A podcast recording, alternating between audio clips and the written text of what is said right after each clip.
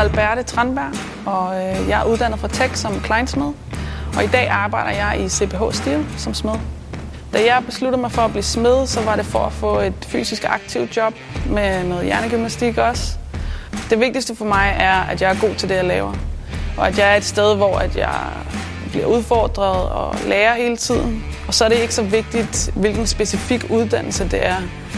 Jeg har altid gået og, og fusket med mine egne ting siden af arbejdet, og det har så udviklet sig til en sideløbende kreativ karriere øh, som kunstner og designer.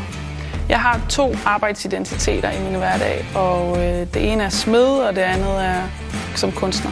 Og det ene kunne ikke være for uden det andet, øh, fordi de begge to øh, lever lidt godt af hinanden. Min drøm er at blive selvstændig. Jeg drømmer om at, at få lov at lave udstillinger og installationer, der skaber oplevelser. Og lige nu så øh, skal jeg bare have en masse erfaring i, i smedfaget og suger alt til mig.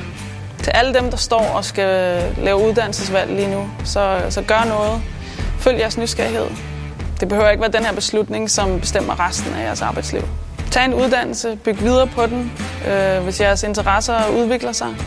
Så er det i øvrigt aldrig en dårlig idé at blive håndværker.